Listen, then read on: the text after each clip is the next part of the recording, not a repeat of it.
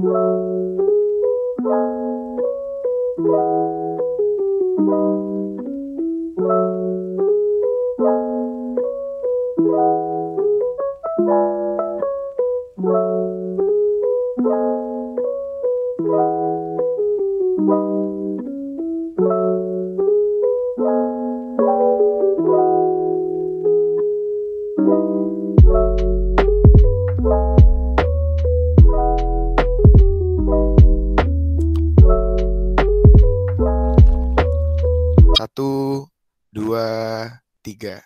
Selamat pagi, siang, malam, dan sore teman-teman semua. Selamat datang di podcast Himapol.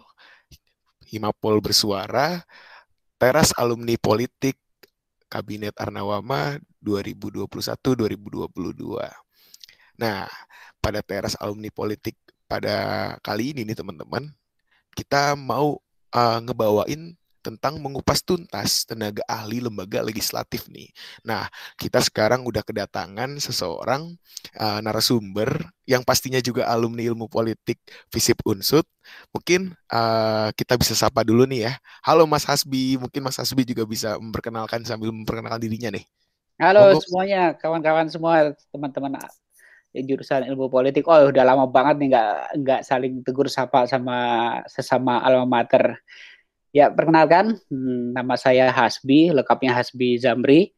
Uh, saya alumni ilmu politik angkatan 2006, lulus 2011. Dan kebetulan saat ini bekerja sebagai tenaga ahli ketua MPR RI. Mungkin gitu dulu kali ya, cukup ya.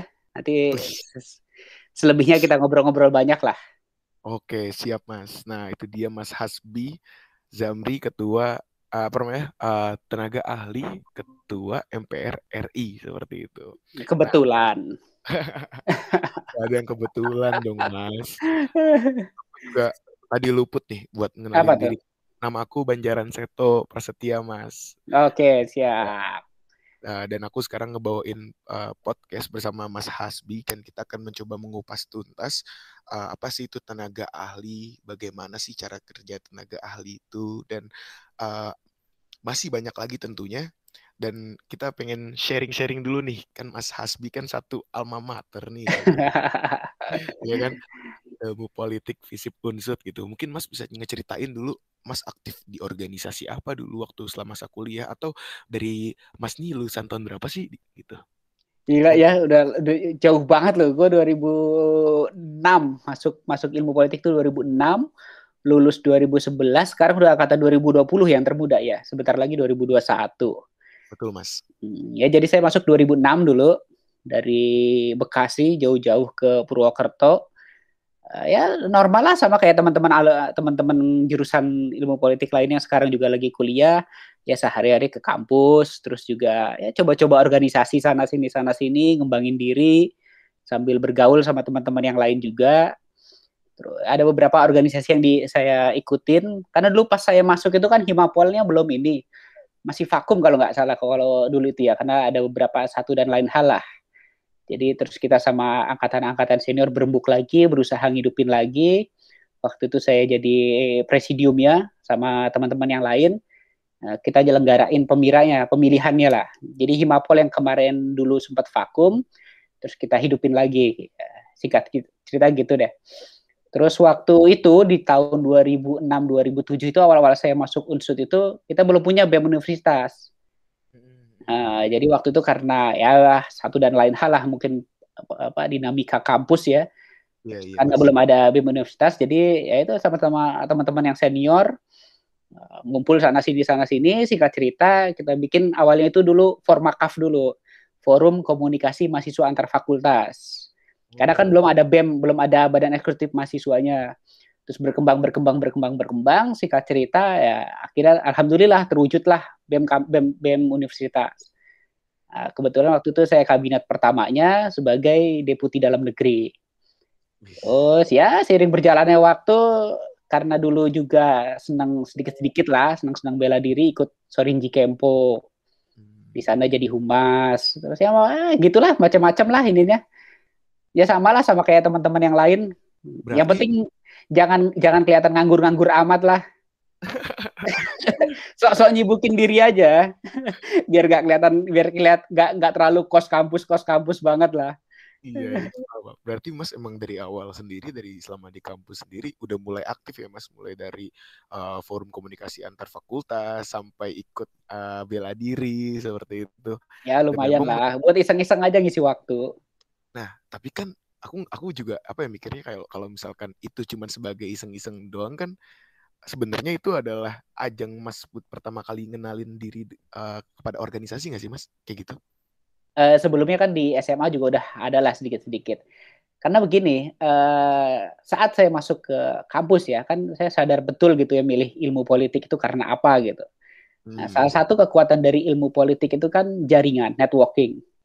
Jadi kalau sekedar mengandalkan akademik kampus, misalkan uh, kuliah, belajar tekun, ngerjain soal atau yang bersifat akademik itu saya yakin betul nggak akan bisa menunjang nanti pasca lulusnya gitu. Makanya sedini mungkin saya coba untuk berorganisasi lebih uh, lebih coba kenal banyak orang selain di di internal kampus ya dan di internal angkatan. Ya itulah. Jadi karena kenal senior, kenal orang-orang yang lebih dulu berkecimpung di dunia organisasi kampus kan jadi pengalaman jadi tambah banyak. Karena yang penting dari jurusan ilmu politik ini kan sebetulnya bukan sekedar jam pagi kita kuliahnya, tapi jam malam nongkrongnya itu yang yang nggak kalah penting juga. Hal-hal hal-hal lain yang nggak yang nggak kita dapat di di bangku kuliah lah. Tapi bukan berarti bebas ninggalin bangku kuliah ya. Kan harus seimbang antara yang akademik dengan yang organisasinya. Oke, menarik sih Mas ketika Mas udah mencoba beberapa hal organisasi dan ternyata di CV Mas aku kan kemarin sempat ngintip-ngintip gitu ya. Wah, lulusnya cum laude gitu. ah, kebetulan itu, cuma kebetulan aja. Ada kebetulan Mas kayaknya. ya alhamdulillah ya waktu itu uh. apa alhamdulillah lah bisa cum laude Terus kalau nggak salah ingat ya bukan bukan bukan mencoba membanggakan atau menyombongkan diri ya ke teman-teman semuanya. Ini mungkin sebagai apa ya sebagai inilah sebagai kita gendu-gendu rasa lah kalau kata orang Banyumasan kan apa uh -huh. berbagi cerita sharing gitu ya. Uh, yang tadi saya bilang karena ngandalkan organisasi aja nggak cukup, ngandelin dunia akademik juga itu nggak cukup. Karena kan saya sadar betul ketika dulu dari kuliah milih jurusan fisip khususnya ilmu politik ya, antara akademik sama organisasi itu harus seimbang. Jadi selain organisasinya juga jalan, akademiknya juga se, ya, sebisa mungkin lah nggak terlalu ketinggalan. Dan alhamdulillahnya waktu lulus 2011 itu saya cum laude dan terbaik kedua sevisip. Terbaik pertama itu kalau nggak salah yang kelas ekstensi atau apa gitu saya lupa lah. Oke. Dan uh, setelah dari Universitas Negeri Jenderal Sudirman Fakultas mm -hmm. Ilmu Sosial dan Ilmu Politik dan alhamdulillahnya jurusan Ilmu Politik cum laude juga Mas dan pertama kali Mas merintik karir itu uh, di mana sih Mas? Oh iya, jadi aku tuh sebelum lulus justru ya, kalau nggak salah dulu itu lulus itu April apa ya? Eh Mei atau April gitu. Saya tuh sidang skripsi itu November, November Desember lah, agak-agak lupa ya. Terus karena wisuda kan ada di bulan April, jadi antara Januari sampai April itu kan ngisi waktu. Nah, ngisi waktu kan ya karena karena waktu kuliahnya dulu itu basicnya udah ada teman-teman tongkrongan lah katakanlah gitu ya. Jadi pas sudah mau lulus juga alhamdulillah udah ada beberapa yang nawarin nanti mau ke mana gitu. Terus singkat cerita kenal sana sini kenal sana sini, eh, saya kenal lah dengan seseorang. Nah, dia hmm. polisi uh, polisi dia itu uh, namanya Bu Rosmita. Nah kebetulan dia itu ternyata teman S2-nya Pak Fadlizon. Mm-hmm. Nah, jadi karena tahu saya udah mau lulus, terus ya ditanyain lah, ditawarin. Habis pas kalau lulus mau ke mana gitu, mau kerja di mana lah gitu. Saya bilang iya bu, masih ini masih ngerintis, masih nyari-nyari. Ada beberapa tawaran, ABCD masih disusun lah. Ntar tinggal lihat skala prioritasnya. Nah, terus hmm. dia nawarin mau nggak kerja sama Pak Fadlizon. Waktu itu beliau masih wakil ketua umum Gerindra karena tahun 2011 kan belum belum belum masuk di DPR. Nah, ya udah karena sosoknya juga udah lumayan terkenal di publik kan. Hmm. Nah, akhirnya ya saya apply lah. Nah, terus April lulus langsung dipanggil sama beliau ke kantornya di daerah Bendungan Hilir. Ya diwawancara-wawancara sedikit Waktu itu suruh bawa skripsi juga. Kebetulan skripsi saya waktu itu ngambil tentang political marketing. Nah, di tahun 2011 itu kan political marketing itu masih masih hot-hotnya lah, masih baru-barunya. Apa bagaimana politik dikemas secara marketing gitu. Itu kan karena waktu itu trennya Pak SBY ya. Jadi itu masih masih masih banyak orang yang belum belum begitu mengerti detailnya tentang political marketing. Nah, kebetulan Pak Fadli tertarik dengan skripsi itu. Jadi ngobrol-ngobrol-ngobrol, nah, ditawarinlah saya eh, kerja sama beliau. Nah waktu itu Pak Fadli itu kalau nggak salah sekretaris jenderalnya Himpunan Kerukunan Tani Indonesia deh. Kalau saya nggak salah ingat, saya agak, agak, agak lupa sekjen atau atau wakil ketua umum gitu. Nah langkah pertamanya saya di, di ini dulu diuji. Di, dia di uh, Himpunan Kerukunan Tani Indonesia itu kan ketua umumnya Pak Prabowo. Nah mereka lagi bikin majalah internal namanya majalah Tani Merdeka. Nah, saya disuruh lah untuk ngembangin majalah itu. Karena basicnya ilmu politik kan nggak jauh-jauh lah dari dunia jurnalis kan. Jadi gimana caranya ngembangin isu, eh, media, framing di media, segala macamnya lah. Ya udah dari situ berjalan lah. Saya jadi kepala risetnya majalah Tani Merdeka sama tabloid Gema Indonesia Raya. Tabloid Gema Indonesia Raya itu tabloid internalnya Partai Gerindra. Hmm. Nah, jadi Gerindra itu waktu itu di tahun 2011 uh, Pak Fadli itu bentuk satu badan di internal Gerindra, namanya Badan Komunikasi Partai Gerindra. Nah, itu cikal bakal gimana kita menggempur di media digital, di media sosial. Waktu dulu kan 2011 tuh belum, belum banyak banget politisi yang sadar media itu dikit banget. Dan waktu itu Pak Fadlizon itu salah satunya. Ya mungkin kalau kawan-kawan flashback sedikit gitu ya, di tahun 2011 itu Pak Prabowo, Pak Prabowo Subianto dan Pak Fadli itu mungkin saya berani bilang itu sebagai dua orang politisi yang pertama kali mempopulerkan media sosial Malah bahkan waktu itu Pak Prabowo dihina-hina sama orang-orang tuh karena pakai Facebook, dikatain alay lah, apalah segala macam gitu. Karena dulu belum belum banyak yang pakai yang sadar akan media sosial. Nah di situ pertaruhan pertama pekerjaan saya, jadi ngembangin media digital, eh, kembangin media sosial sebagai digital campaign partai politik. Nah, seiring waktu kan dari 2011-2014 jadi stafnya asistennya Pak Fadizon juga waktu itu bantu beliau kalau lagi mau tampil di TV kita nyiapin pointersnya nyiapin isu apa yang yang yang hot di mata publik kira-kira statement apa yang perlu dikeluarkan beliau ngasih saran ini itu ini segala macam.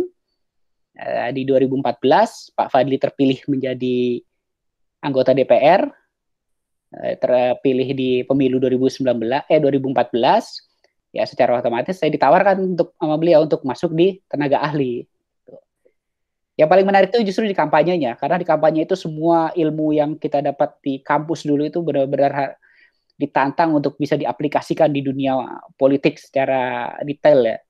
Wah, menarik nih Mas. Boleh nggak sih Mas ceritain sedikit aja tentang yang kampanye itu Mas? Aku tertarik nih. Buat ini bukan karena saya kerja sama Pak Fadli terus, eh karena bukan karena berarti karena dulu saya kerja sama beliau terus saya mengagung-agungkan beliau ya enggak ya, de, de, ya, ya. apa jadi gini, tantangan terbesarnya itu, Pak Fadlizon itu kan waktu itu kan akademisi ya.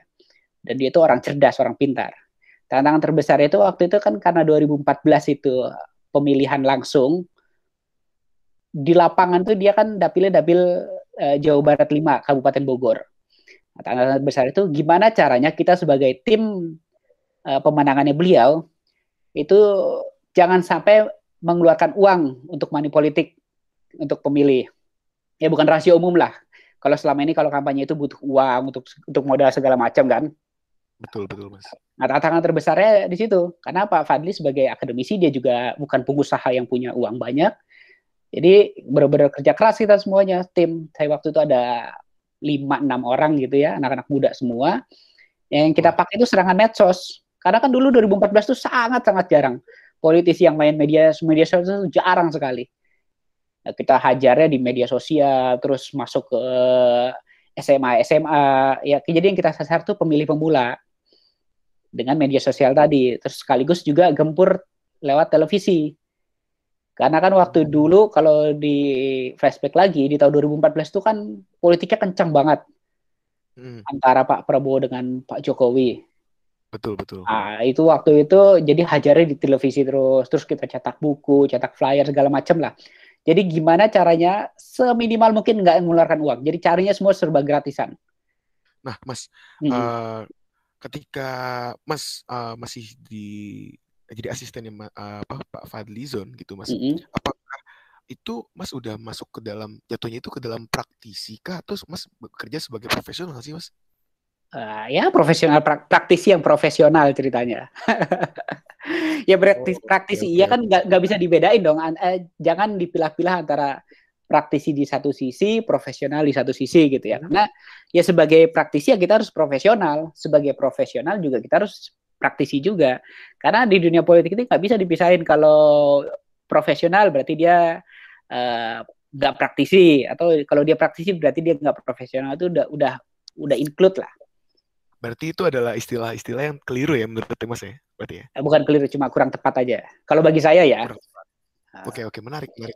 Nah, ketika kita udah tahu nih Mas perjalanan Mas dari asisten Pak Fadli, ketika itu juga masuk ke dalam tim pemenangan segala macam dan sekarang udah ada di kursi TA dan kita akan ngebahas masalah ini nih Mas. Sebenarnya hmm.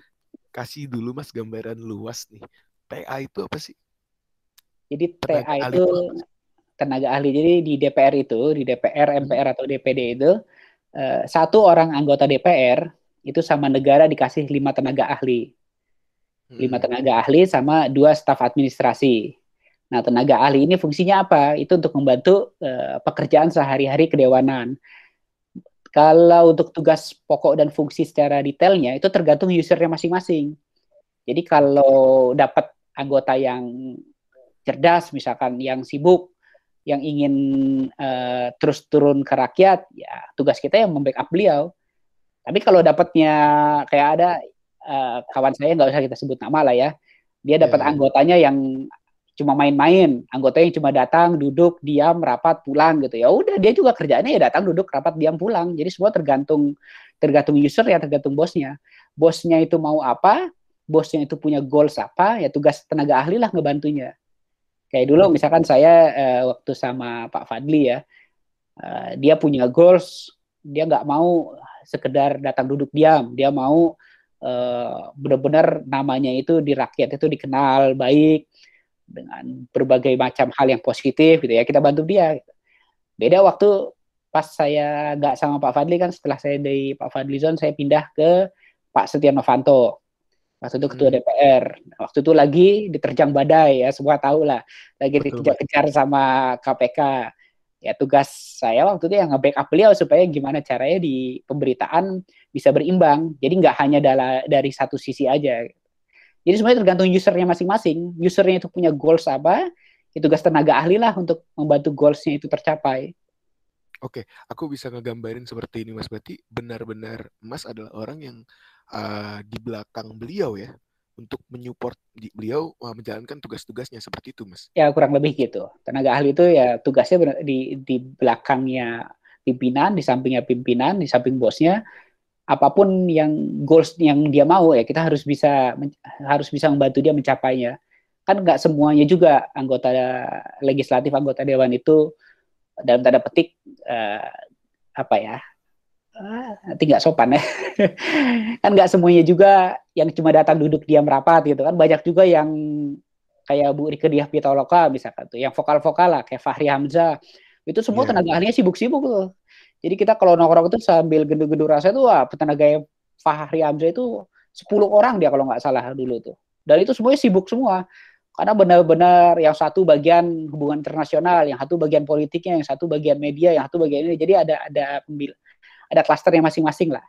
Nah kalau dulu kebetulan saya di Pak Fadli, di Pak Nov, dan sekarang di Pak Bamsud, di Ketua MPR, itu kebetulan selalu dapetnya kebagiannya media. Jadi yang nanganin isu-isu sehari-hari lah. Oke, nah ketika kita bicara masalah TA ini, sebenarnya TA ini uh, tenaga ahli ini uh, sebenarnya perorangan, per fraksi atau per parpol, uh, apa gimana sih sebenarnya kak? Uh, jadi dari negara itu satu orang anggota DPR hmm. itu dikasih lima tenaga ahli. Oh, nah nanti per komisi itu ada lagi tenaga ahlinya. Jadi satu komisi misalkan komisi satu DPR itu ada hmm. 10 tenaga ahli. Nah 10 dari terus nanti dari satu fraksi itu dapat lagi tenaga ahli. Dihitungnya proporsional. Kayak misalkan dulu uh, tempat saya di Gerindra gitu ya. Karena jumlah kursinya dulu itu berapa ya 50-an kalau nggak salah apa berapa gitu Jadi tenaga ahlinya ada sekitar 10 sampai 15-an. Jadi ada tenaga ahli anggota, ada tenaga ahli komisi, ada juga tenaga ahli fraksi. Jadi ada tiga ada ada tiga klaster. tatanan. Oke, dalam tiga oke. Tiga klaster itu memiliki tenaga ahli dan pasti orangnya berbeda-beda apa mungkin ada rangkapan-rangkapan tertentu gitu? Nggak nggak bisa nggak, bisa rangkap itu beda-beda semua. Karena kan sistem penggajiannya nanti dari negara. Jadi kalau misalkan saya tenaga ahlinya Pak Fadli okay. terus saya masuk juga di tenaga ahli fraksi itu nggak bisa. Karena nanti uh, di di sistem penggajian Kementerian Keuangannya double nama kan? Nggak boleh nggak apa akan akan terdetek itu di di sistem begitupun tenaga ahli itu nggak boleh dari PNS jadi misalkan saya sudah tercatat sebagai tenaga ahli di Pak Fadli, terus saya misalkan ikut CPNS, terus terpilih gitu misalkan ya, terus ada di Kementerian A gitu. Nah, itu mas nanti di Kementerian Keuangan akan akan terdetek, jadi nggak nggak boleh. Oke oke oke oke. Menarik ya berarti ya terkait masalah tenaga ahli ini ya. Mungkin uh, dari Mas sendiri bisa ngasih tahu nggak sih sebenarnya kalau misalkan dalam tenaga ahli nih gitu. Mm-hmm. kita nih orang-orang yang pengen gitu uh, kerja sebagai tenaga ahli ataupun uh, apa ya pengen gitu nyoba nyoba menjadi tenaga ahli. Apakah tenaga ahli itu pernah ada magangnya atau gimana sih? Mas ada nggak sih magang tenaga ahli? itu uh, perekrutannya itu sistemnya tertutup. Tertutup itu dalam artian gini. Oh. tertutup dalam artian jadi negara itu menyerahkan ke masing-masing anggota jadi misalkan Mas Banjar nanti jadi anggota DPR gitu ya suatu saat. Nah, Mas Banjar sendirilah yang memilih yang memilih mencari sekaligus menseleksi tenaga ahlinya Mas Banjar sendiri. Ya. Terus begitupun dengan fraksi, itu dikembalikan kepada fraksi masing-masing. Nah, sedangkan tenaga ahli komisi itu dikembalikan kepada pimpinan komisi. Jadi nggak ada perekrutan secara terbuka, misalkan pengumuman gitu ya, secara secara kenegaraan gitu, nggak ada pengumuman secara terbuka. Tapi ada juga beberapa eh, anggota-anggota DPR sekarang yang milenial gitu, dia buka pengumuman ke publik, misalkan lewat medsosnya atau lewat website gitu. Kayak dulu pernah kalau nggak salah itu ada dari Golkar, eh, siapa gitu saya agak lupa namanya. Hmm. Dia ngumumin ke publik bahwa dia butuh eh, tenaga ahli. Jadi siapa yang berminat silakan uh, mengapply gitu. Itu ada juga yang kayak gitu. Jadi itunya ya itu tadi kembali lagi harus kuat-kuat networking masing-masing karena semuanya sistemnya tertutup kan jadi dikembalikan kepada perkenalan jaringan. Kayak Mas Banjar misalkan nanti kalau jadi anggota DPR otomatis kan pasti yang akan melamar tenaga ahli banyak. Dan pasti kan yang teman-teman terdekat dulu dalam artian misalkan temannya Mbak Anissa atau temannya Mas Rio atau mungkin Mas Syafiq atau siapa gitu atau teman-teman dari Himapol kepengurusan Himapol sebelumnya gitu yang akan mendaftar. Nah makanya itu kalau di ilmu politik kan mungkin juga dosen-dosen di kampus selalu nekankan kan apa yang terpenting itu selain akademik itu networking ya jaringannya. Karena tanpa jaringan ya nggak akan bisa apa-apa. Karena informasi hmm. yang paling mahal di di di dunia politik, ilmu politik ini kan informasi tadi. Termasuk uh, jadi tenaga ahli. Jadi pikir-pikir lah dapetin informasi. Mantap. Nih aku pengen ngasih tahu buat pols-pols semua yang ada di sini. Tuh pols dengerin networking itu salah satu instrumen yang penting. Jadi banyak-banyak berorganisasi, banyak-banyaklah kalian untuk mencari relasi ya. Kayak gitu supaya betul, nanti betul. besok bisa jadi Mas Hasbi. Alah enggak lah, jangan jadi saya masih banyak kok yang yang alumni-alumni lain juga masih banyak kok yang hebat-hebat.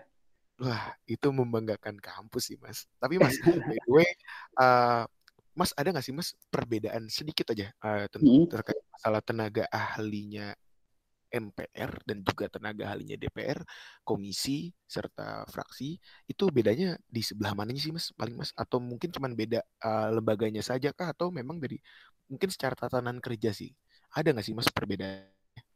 Oke, okay. jadi kalau di DPR kan secara otomatis kita ngurusinnya undang-undang, politik sehari-hari, terus ya dinamika politik dinamika politik sehari-hari lah. Nah, kalau di MPR ini saya lebih banyak ngurusin kebangsaannya.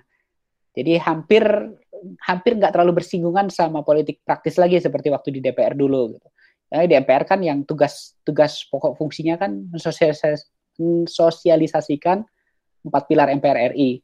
Nah, jadi praktis sehari-hari ya ngurusin itu aja udah. Terus di sisi lainnya karena sekarang MPR ini lagi mempersiapkan apa amandemen terbatas untuk menghadirkan kembali haluan negara. Jadi fokusnya di situ. Beda kalau dulu waktu di DPR, kalau DPR tuh hampir setiap hari ngurusin daily politik. Misalkan hari ini ada masalah politik apa, terus kita nanti uh, ngasih input ke bosnya itu statementnya harus begini, gini, gini, kurang lebih gitu. Nah kalau di TA komisi itu ngurusin internal komisi masing-masing. Misalkan komisi satu dia membawahi bidang uh, pertahanan, intelijen, politik luar negeri. Terus komisi dua itu membawahi dalam negeri. Komisi tiga itu membawahi hukum, keamanan, sama hak asasi manusia. Nah, jadi TA komisi tiga misalkan, ya dia fokus di masalah itu, masalah hukum, eh, keamanan, sama hak asasi manusia. Jadi uh, gimana tataran kerjanya, ya nanti dikembalikan kepada user masing-masing, kepada pimpinan komisi masing-masing. Jadi kalau pimpinan komisinya gesit, pimpinan komisinya nuntut kerja keras, ya tenaga ahlinya harus bisa ngimbangin. Tapi kalau pimpinan komisinya santai, pimpinan komisinya nggak nuntut macam-macam, ya otomatis tenaga ahlinya juga santai. Begitupun dengan kalau jadi tenaga ahli anggota DPR biasa misalkan, anggota DPR umum gitu ya, yang bukan pimpinan. Ya, tergantung lagi ke pimpinannya masing-masing. Jadi kalau pimpinannya gesit ya kita harus lebih gesit. Pimpinannya pintar ya kita harus lebih pintar pimpinannya cerdik ya kita juga harus lebih cerdik ya kurang lebih ya gitulah. Jadi sebenarnya jadi tenaga ahli itu apa ya sebenarnya itu pinter-pinter menempatkan diri. Hmm, Karena pinter aja nggak pinter aja nggak cukup makanya harus pinter-pinter. gimana nyuri hati pimpinan, gimana hmm. nyuri hati bos itu kan semuanya nggak ada di pelajaran kuliah itu kan pinter-pinter kita ngebawa diri aja. Betul betul Mas, betul Mas. Dan benar ya berarti tenaga ahli itu orang yang mencoba berpikir satu sampai tiga kali ke depan dari Oh iya, karena harus siap kan. Iya. Kalau nanti bosnya nanya A, udah harus siap jawabannya A B C D E. Nanti bosnya begini gini ya pokoknya harus harus siap dengan segala kemungkinan lah. Nah Mas, Mas menarik nih Mas. Pernah nggak sih Mas dapat sebutan, wah Mas Hasbi sebagai tenaga ahli nih palu gada banget apa lu mau gue ada deh pokoknya. Ya kadang-kadang suka ada juga sih yang nganggap gitu. Coba hmm. kayak gitu kan sebenarnya bukan palu gada ya karena ya tadi itu ya karena pinter-pinter kita aja nempatin diri. Jadi Bener. semakin kita sebenarnya nggak nggak nggak harus pintar secara akademik. Jadi tenaga ahli itu yang penting pinter diplomasi kuncinya itu di komunikasi. Semakin semakin kita pinter uh, membangun komunikasi dengan seseorang bangun komunikasi dengan jaringan itu insya Allah akan lancar-lancar aja kerjaan. Saya juga nggak pinter-pinter amat kok.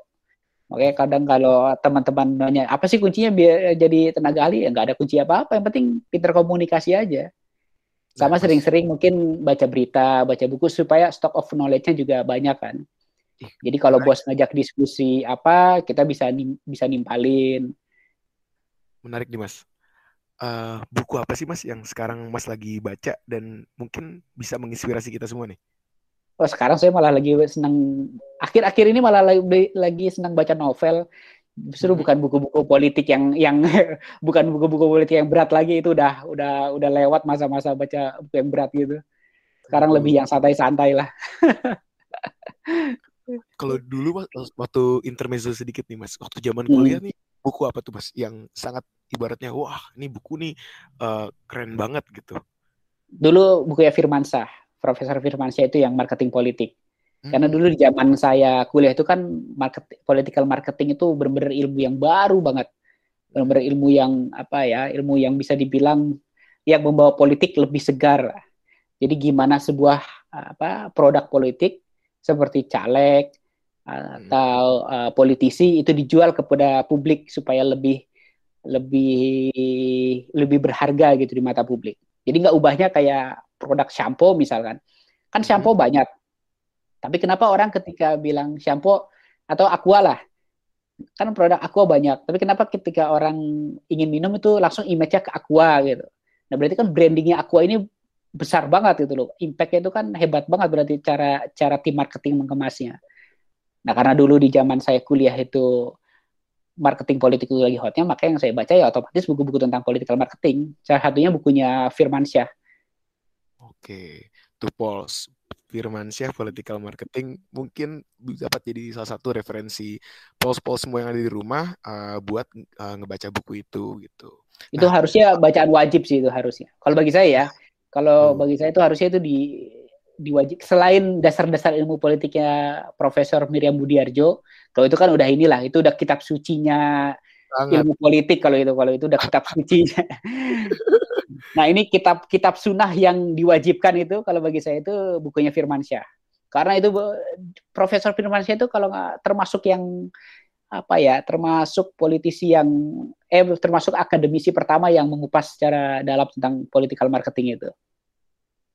Oke. Jadi kalau belum baca sebaiknya baca karena oh. itu sangat-sangat berguna. Buat teman-teman semua yang ada di rumah, baca bukunya Firmansyah Political Marketing. Siapa tahu dapat diaplikasikan. Kadang-kadang nih Mas ya, lucu zaman sekarang tuh lagi seneng-senengnya tuh mungkin lagi idealis-idealisnya untuk membaca uh, buku-buku yang wih, filsafat kontemporer, pemikiran, pemikiran politik barat, pengen jadi anak buahnya John Locke kalau enggak uh, anak di Thomas Hobbes kayak gitu-gitu Mas sekarang nih. Nah, Mas, tapi yang menarik nih Mas, kita coba apa ya? Uh, tadi kan Mas Asbi sempat bilang kalau iya kalau tenaga ahli uh, orang yang pandai harus bisa menganalisis isu-isu yang berkembang di masyarakat gitu. Dan ketika kita bicara dan uh, ketika aku mencoba melihat nih Mas, apakah uh, seorang tenaga ahli sendiri akan memberikan feeding hasil analisisnya terkait keresahan masyarakat yang ada dalam satu tempat dan uh, itu akan akan dibawa ketika orang-orang uh, yang ada di DPR atau anggota-anggota DPR itu merumuskan sebuah UU sendiri, Mas, gitu. Oh iya harus dong. Kan sebagai tenaga ahli juga uh, kita kan punya idealisme pribadi ya, yang yang hmm. yang coba kita perjuangkan, walaupun itu kecil gitu. Ya misalkan kayak dulu saya waktu di Pak Fadlizon karena kebetulan beliau juga suka baca, beliau juga punya perpustakaan pribadi. Jadi salah satu yang waktu itu kita perjuangin juga tentang buku gitu supaya uh, gimana caranya uh, akses masyarakat terhadap buku ini bisa mudah. Nah, terus misalkan yang masalah lainnya terkait uh, waktu itu tuh yang paling gempar itu waktu saya di waktu itu udah di Pak Bambang Susatyo kalau nggak salah. Pak Bambang Susatyo waktu itu ketua DPR ganti Pak Novanto itu tentang RUU terorisme. Nah, itu kan waktu itu kan benar-benar setelah sekian lama tertunda RUU terorisme, terus kita coba kebut. Nah, ya satu dua hal walaupun peran kita kecil gitu ya, cuma sebagai teman diskusinya bos. Nah, dari situlah waktu waktu diskusi itulah kita kasih satu dua input supaya gimana sih supaya RUU terorisme ini bisa diterima oleh uh, masyarakat Islam yang plural. Kan Islam di Indonesia ini bukan Islam satu golongan aja, golongannya kan banyak. Sepakat jadi yang mas. jadi yang satu nerima, yang satu belum tentu nerima. Yang satu, yang dua nerima nanti yang satu belum tentu nerima. Nah, seni seni eh, di situlah seni seni berkomunikasinya. Menarik.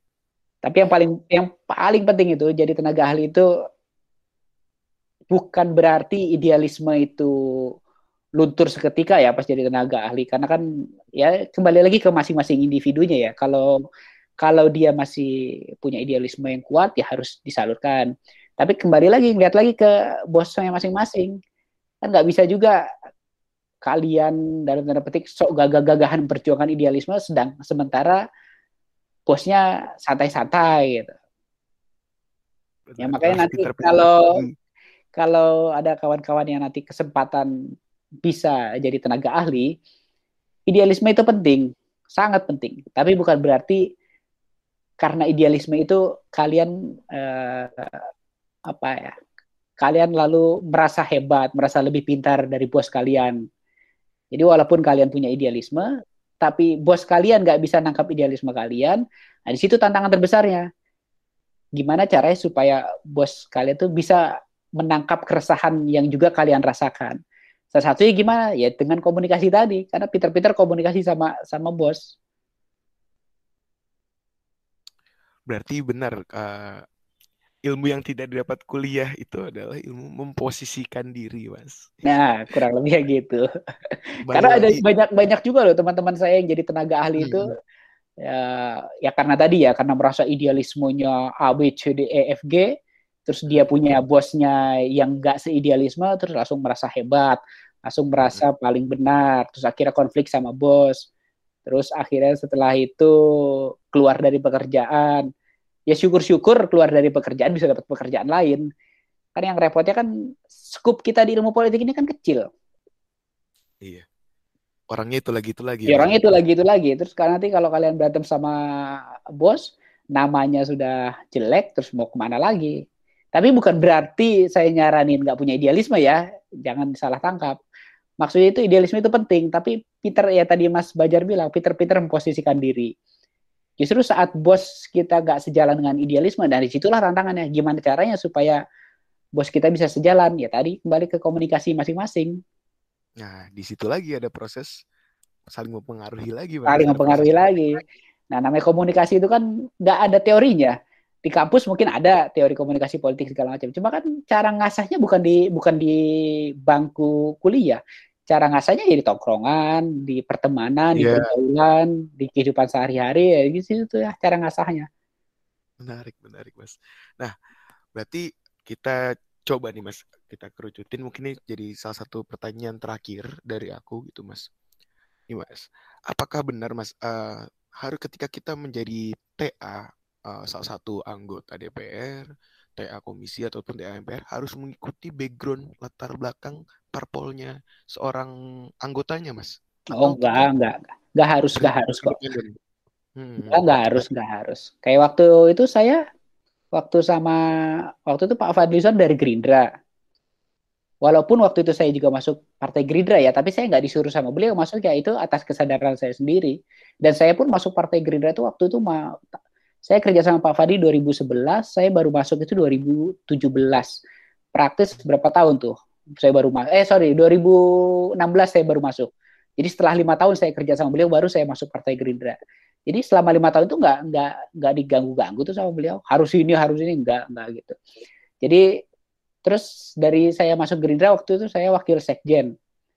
Padahal posisi eh, udah wakil sekjen terus karena saya pindah ke Pak Novanto, Pak Novanto waktu itu ketua umum Partai Golkar dan nggak ngaruh dan walaupun saya wakil sekjen Partai Gerindra tapi tetap aja Pak Novanto juga masih mau mau pakai. Terus waktu Pak Novanto ketua umum Golkar saya nggak masuk Golkar sekarang sama Pak Bambang Susatyo pun dia wakil ketua umum Partai Golkar, saya nggak nggak masuk Golkar. Jadi nggak harus uh, mengikuti background masing-masing pimpinan. Tapi kalau mau ikut itu pun nggak salah.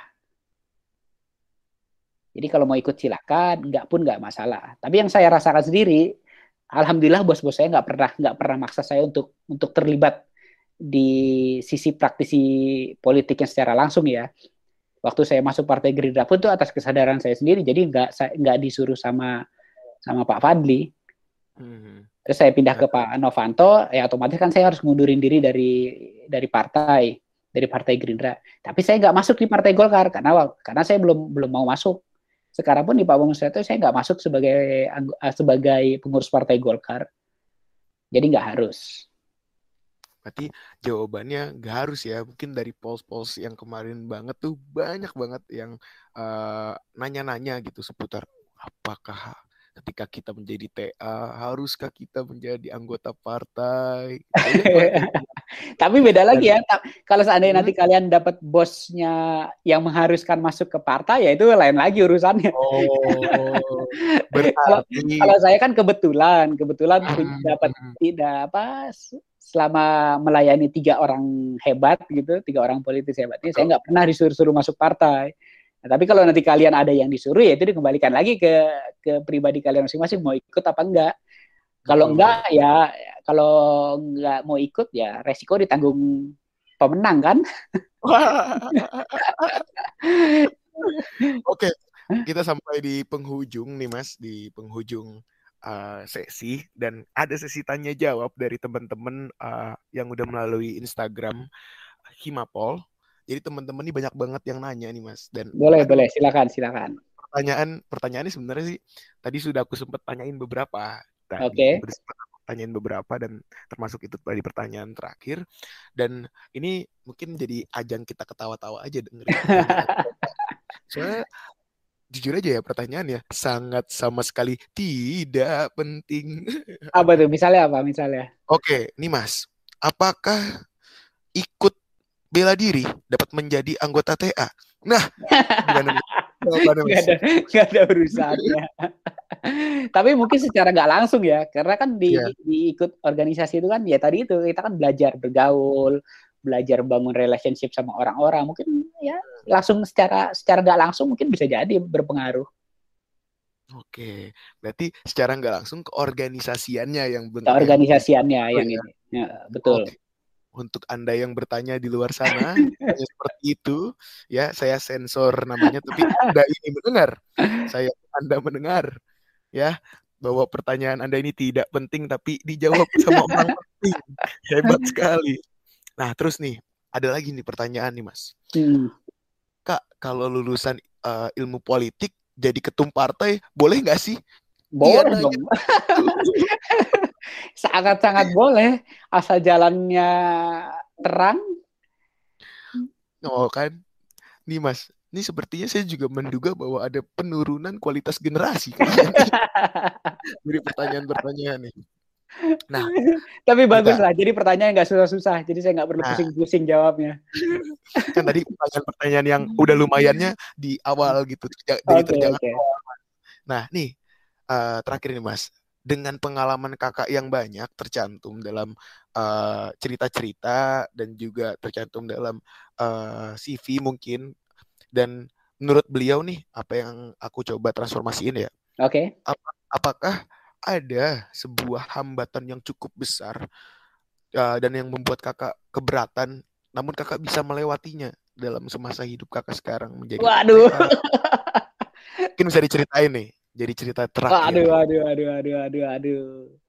Kalau hambatan sih mungkin bukan bukan hambatan secara besar ya, tapi lebih ke ya adalah kadang-kadang satu dua hal yang yang ada satu hal yang nggak sesuai dengan idealisme pribadi misalkan uh, ya apa ya lebih tepatnya mungkin pemberontakan batin hmm. ada satu hal yang harus dikerjakan tapi hati nurani menjerit untuk nggak mau mengerjakan tapi harus untuk dikerjakan nah kurang lebih gitu tapi nggak melanggar hukum ini cuma masalah nurani aja menarik, ya, menarik. mau nggak mau okay. pilihannya kan antara terus dikerjakan atau meninggalkan kurang lebihnya gitu dan itu menjadi sebuah pertarungan besar dari diri sendiri ya mas oh ya, pertarungan ya? besar karena itu udah udah udah menyangkut nurani ya bukan bukan jangan salah tangkap nanti sangkain wah ini mau nerima sogokan kali ini makanya nurani enggak sama sekali bukan hal yang melanggar hukum jadi ada satu yang tapi mohon maaf enggak saya bisa ceritakan tapi kurang lebihnya itu ada sebuah tindakan yang harus untuk dilakukan, tapi itu melawan hati nurani. Nah itu mungkin yang yang saat-saat itulah yang paling berat untuk menjadi tenaga ahli itu. Nah, karena itu. pertarungannya dengan nurani sih soalnya. Iya mas, segala sebuah nalar logika ketika sudah disebutin oleh nurani. Cuman Jen Paul Satri doang mas yang bisa Oke. Kita sudah sampai di penghujung acara buat teman-teman okay langsung aja nih dengerin ya uh, podcast terasik teras alumni politik dan kali ini bersama Mas Hazi, Mas Hasbi Zamri. Terima kasih banyak Mas. Uh, terima kasih, terima kasih Banjar. Uh, dan kehadirannya dan uh, wejangan-wejangannya kepada kita semua. Boleh nggak sih Mas kasih satu satu quotes terakhir nih Bu dari Mas Hasbi? Apa mungkin Mas Hasbi punya satu quotes terakhir buat kita semua? Apa ya quote-nya ya? Uh, mungkin ini ya uh, walaupun aduh tapi nggak enak kalau diomongin tuh mungkin ini aja deh uh, yang tadi deh yang tadi tuh uh, walaupun hati nurani menjerit tapi tapi saya kalau tembak-tembak gini jadi jadi bingung ini kuatnya apa aja mas? Apa aja mas? Ayo. Apa aja ya? Gini aja deh. Uh, mungkin mudah-mudahan bisa bermanfaat lah buat kawan-kawan ya. Uh, walaupun kalian pintar, tapi jangan sok pintar. Walaupun kalian tidak merasa pintar, jangan malu untuk bertanya. Kurang lebih gitulah. Oke. Intinya jangan malu untuk bertanya. Malu bertanya sesat di jalan. Nah, mungkin itu aja lah. Nah. Karena dengan bertanya kan kita bisa banyak dapat pengetahuan. Oke, terima kasih banyak Mas Hasbi. Ya. ya.